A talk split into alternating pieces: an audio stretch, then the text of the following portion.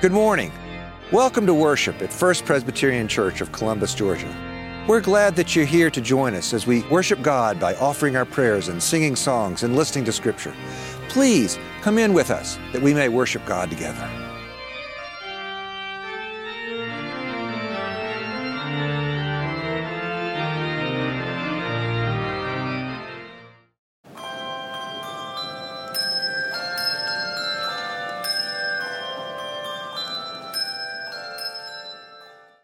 Our first lesson today comes from the 85th Psalm, which will be read in its entirety.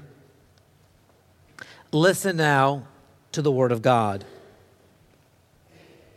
Lord, you were favorable to your land, and you restored the fortunes of Jacob. You forgave the iniquity of your people, and you pardoned all their sin. You withdrew all your wrath, and you turned from your hot anger.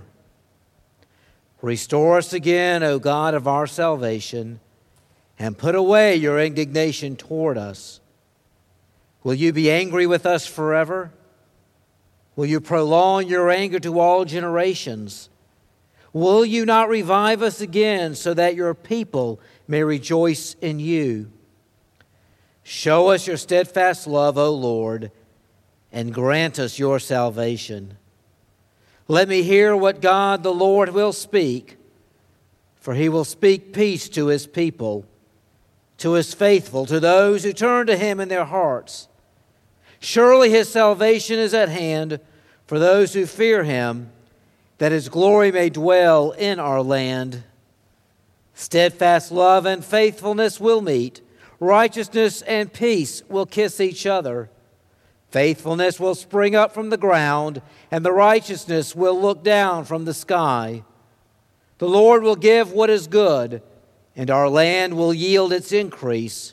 Righteousness will go before him, and will make a path for his steps. And this is the word of the Lord. Thanks be to God. Please be seated. I invite you to stand in body or in spirit that we may hear these words from Scripture from Luke's Gospel into the 11th chapter. Jesus was praying in a certain place, and after he had finished, one of his disciples said to him, Lord, teach us to pray as John taught his disciples. Jesus said to them, When you pray, say, Father, hallowed be your name.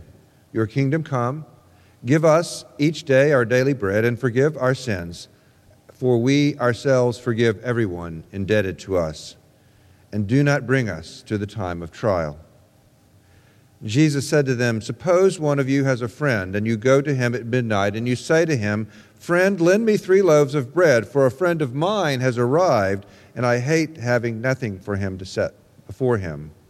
And he answers from within, Do not bother me. The door has already been locked, and my children are with me in bed. I cannot get up and give you anything. I tell you, even though he will not get up and give you anything because he is friend, at least because of his persistence, he will get up and give him whatever he needs. So I ask you, ask and it will be given to you. Search and you will find. Knock and the door will be opened. For everyone who asks receives, and everyone who searches finds, and everyone who knocks, the door will be opened. Is there anyone who, if your child asks for a fish, will give a snake instead of a fish? Or if a child asks for an egg, will give a scorpion? If you then, who are evil, know how to give good things to your children, how much more the Heavenly Father will give the Holy Spirit to those who ask Him. This is the word of the Lord. Thanks be to God. Please be seated.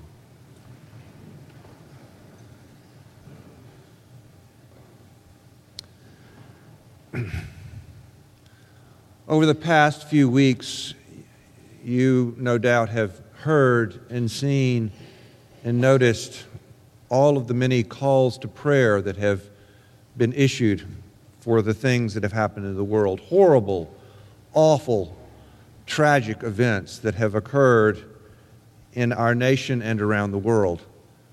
And very often, the response to them that we hear is a call to prayer. there are so many places and so many people. And I think those are good and necessary. And I'd like to explore in today's sermon and over the next several weeks how it is that we pray and what it is we pray for and to whom we are praying and how we have that happen. I know that people in this church pray. I know that you pray daily. Maybe you have a time of set devotion. Maybe your prayers come as circumstances call out in times and places.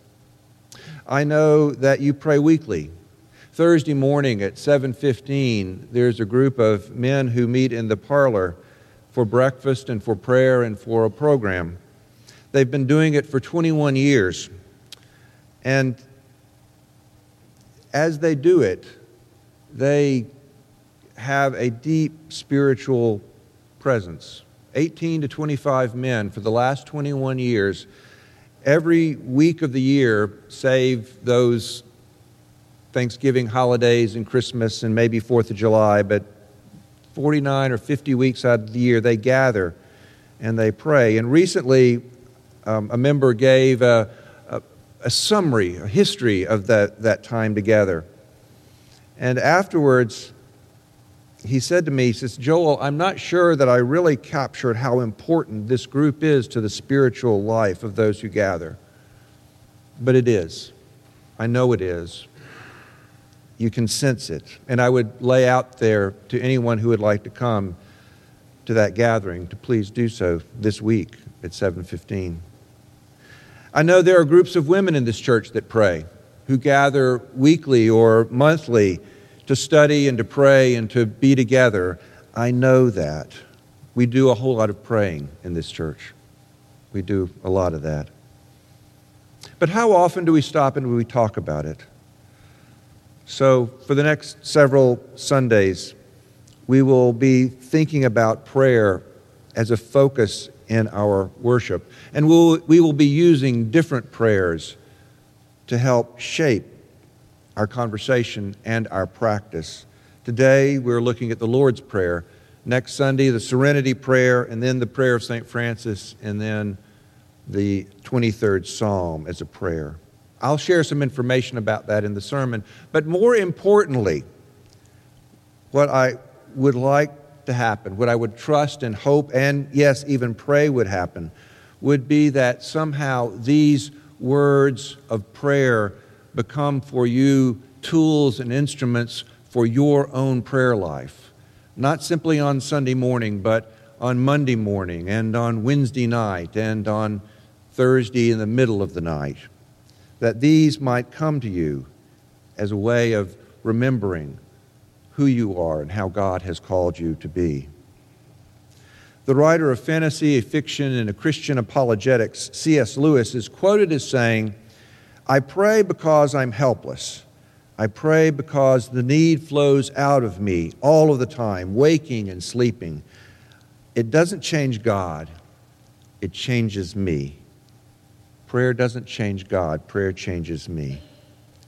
These words come from the movie Shadowlands, which is based on Lewis's life, and it tells his real life story of his marriage. Late in his life, he was a bachelor until late in his life when he married a woman named Joy. Lewis was a confirmed Christian, a very eloquent writer and speaker of how Christ came into the world. But he married Joy who was an atheist and a communist. And they lived together. And so, shortly after their marriage, she developed cancer, and eventually she died.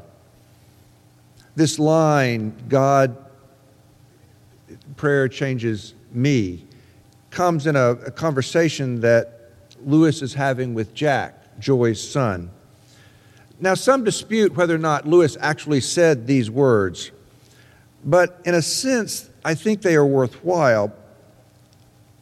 We attribute to God all the words. God is almighty and all powerful and all knowing. Yet we as humans have trouble connecting with God sometimes. We have trouble finding how we penetrate through those all words, those big words. How do we connect with that? I think that by changing us, by learning how we can change, our relationship with God is changed, and our relationship with each other is changed. And that is something important. How do we pray? How do we pray in this world where these awful things are happening around us? The Lord's Prayer offers three movements of prayer. It speaks of God's name, of God's kingdom, and of God's will. And those three movements shape how Jesus taught the disciples to pray and from whom we can learn, I think. The disciples grew up and around Jesus and, and, and listened to Jesus. They prayed. They knew something about prayer, but yet they had a sense that they wanted something more from their prayer. And so they asked Jesus to teach them. There are in the Gospels two versions of the Lord's Prayer one that is from Luke that I just read a few minutes ago, and the other is from Matthew 6, which we base our prayer that we use in our worship service on. The Matthew version um, is, is familiar, but the Luke version is one that gives us some good cause. In it, Jesus says that God is the kind of God that provides for us. God is the kind of God who will provide for us not as a grudging neighbor that we need to borrow something for in the middle of the night, but God will provide for us as one who loves us and who provides all that is necessary. Or as the message translation renders this, the section about the children, says, If your little boy asks you for a serving of fish, do you serve him a snake on the plate? If your little girl asks for an egg, do you trick her with a spider? God's plan is much better than that, says Jesus. God is not malicious. God is not malevolent. God is not capricious or spiteful. God will provide what is needed. That is what Jesus is trying to share with us. And so we learn this through how we call, call God and how we understand God wants the world to be and how we may live into that desire. Father in heaven, our Father who art in heaven. The word that comes from the Hebrew and is used in the, New Te- in the Greek New Testament is Abba. Abba is that call to, God, to, to Father who is there. A number of years ago, my family, uh, a family in our neighborhood where we lived, was moving to Israel. They were Jewish and they had lived in Israel for a while. They'd come to the United States and they were moving back to Israel.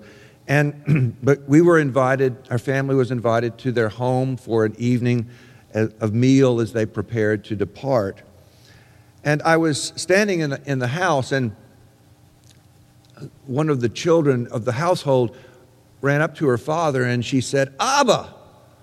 And I don't remember what she said after that, but I had never thought of it that way. Abba is, is not just a word of the Bible, it is a word of common use. It is a word of use that, that we hear today.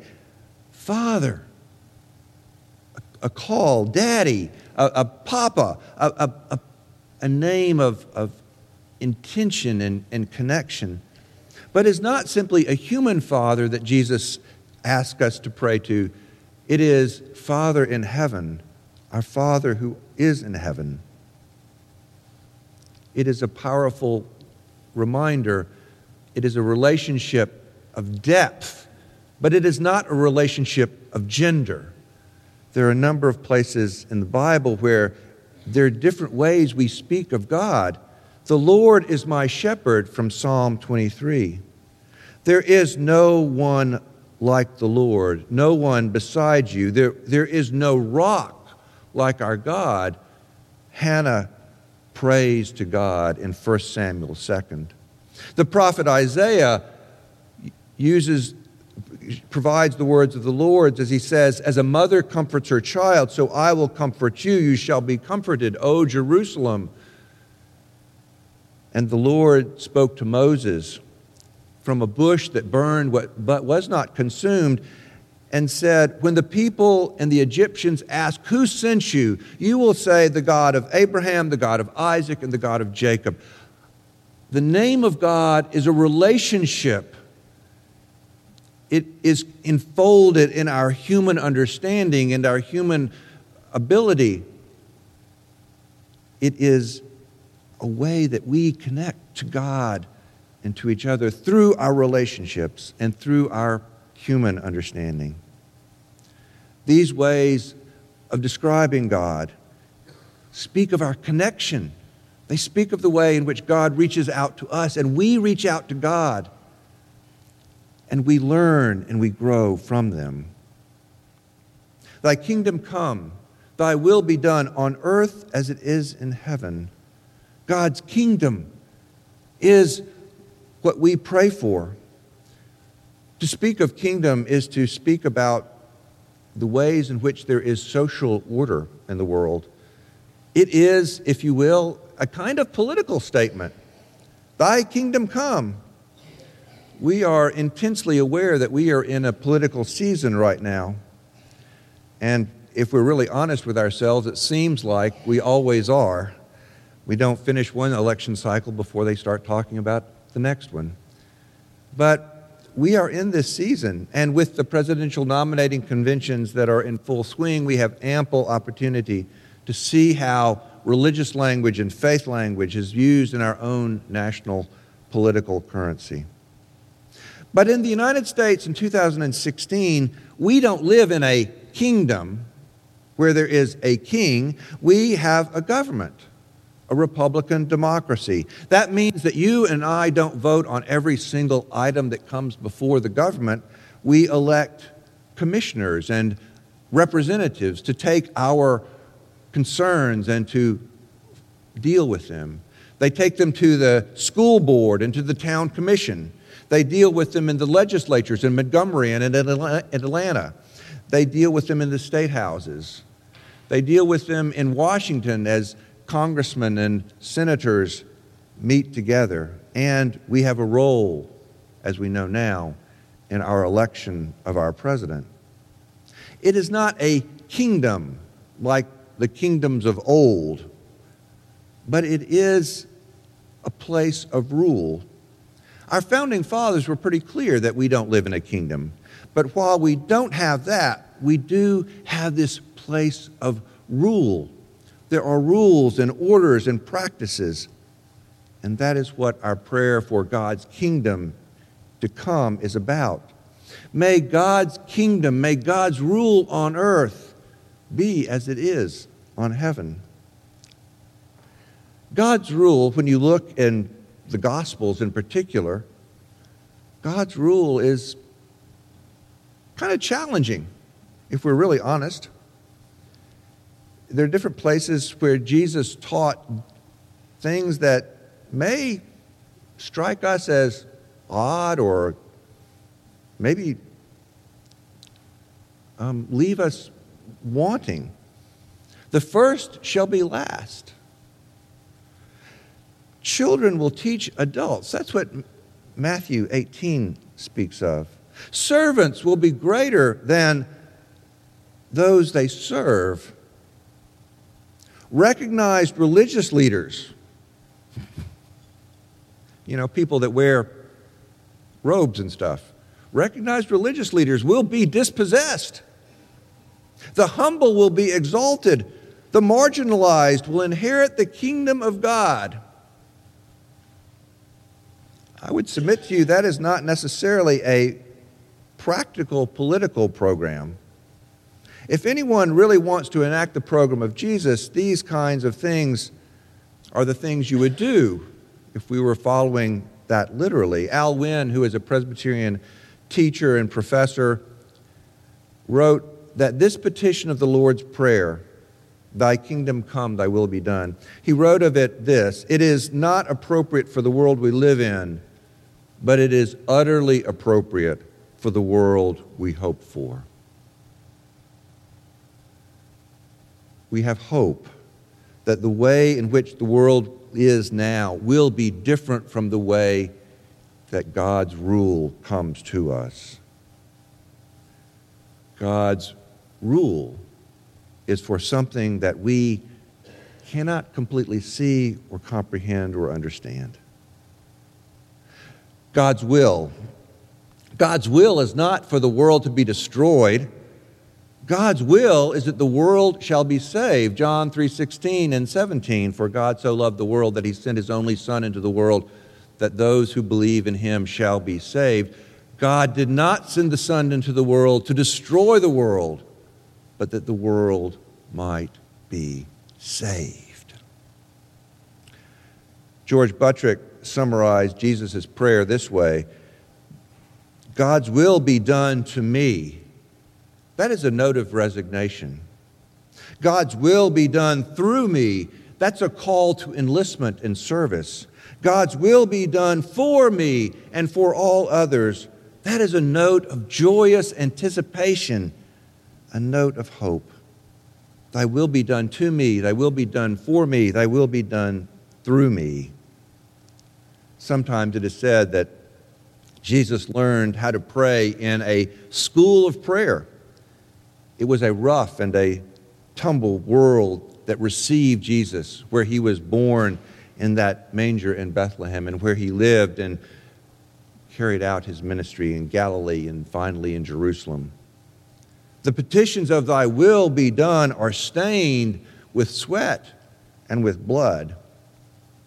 But thy will be done, those stains are not our stains. Those stains of sweat and blood are those of Jesus. There are things that Jesus asks for or tells us to ask for. Give us our daily bread. Notice that this is not a request for a lifetime not that we might win the lottery and have bread for the rest of our life. Bread spoils. We need to nourish the bread that we have. Forgive us our debts as we forgive our debtors. The reason that we Presbyterians use the debt language as opposed to the trespass language is that we draw from our tradition from the Westminster Confession of Faith. Our Anglican and Methodist uh, brothers and sisters in faith draw from the Anglican Book of Common Prayer but they both speak to something about transgression. But debt has a sense of weightiness, a, a, a sense of, of owing something. Debt has a, a power that will hold us and bind us. You may have heard, you have maybe even have said, and I have struggled with this myself I can forgive, but I cannot forget. I think when we say that, we need to remind ourselves that forgiving is not about condoning bad behavior. Forgiving is about establishing justice. Forgiving is about establishing and making things right. And it is only once we have made things right that we can move to a new place in our relationship, a place of mercy. Forgiveness is about a new relationship in life. God's will is that we might live with a new relationship in life and in goodness.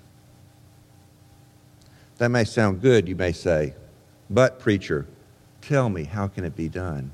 How can we move calling upon God's name, looking to God's kingdom, seeking God's will? How can we do that in this world where there is violence and there is destruction and there is horror all around us? we need to realize and acknowledge that there is a problem with evil in the world, and we cannot simply blow it off. Al Winn made a comment in his book on the, where he was talking about the Lord's Prayer. The problem of evil is much greater than the problem of your sins and mine, though those are great. The problem of evil is bigger than you and me And so often we tend to want to diminish the problem of evil. We want to make it go away. In a sense, we have forgotten what it is. The world is a dangerous place, and it is probably more dangerous now than ever before, more in the grip of evil than ever before. Those were Winn's sentiments. And he didn't write this last week. He wrote those words in 1990, 26 years ago. The world is a dangerous place. The nature of that danger continues to unfold around us, and we see it in new and startling ways. But knowing that God's name, God's kingdom, and God's will is there for us, we can use those to shape our prayer as Jesus taught us, as followers of Jesus. For that is who we are. And we cannot pretend to be anything else. We need to follow Jesus in the example that Jesus gave us. That is the tool that we have. These are not simply nice words that we say every Sunday or every so often. They engage us in a world that is full of ugliness and difficulty. They are formed by Jesus as he wrestled with challenges and uncertainty and anxiety. God's name is great. God's kingdom is to come. God's will may be done. We join together in this prayer not because we are convinced that there's a therefore at the end of the sentence. Therefore, if you say these things, everything will be all right. We join together in this prayer because we believe and we trust that nevertheless, God's rule will prevail. God's love is real. God's hope will sustain and remain with us every single day. May we continue to pray this day and always. Thanks be to God. Amen. It's been a privilege to join you this day in worship. We're glad that you were here. First Presbyterian Church seeks to serve and minister in the name of Jesus Christ. May the Lord bless you and keep you. May the Lord be kind and gracious to you. May the Lord look upon you with favor. Go in peace as you love and serve God.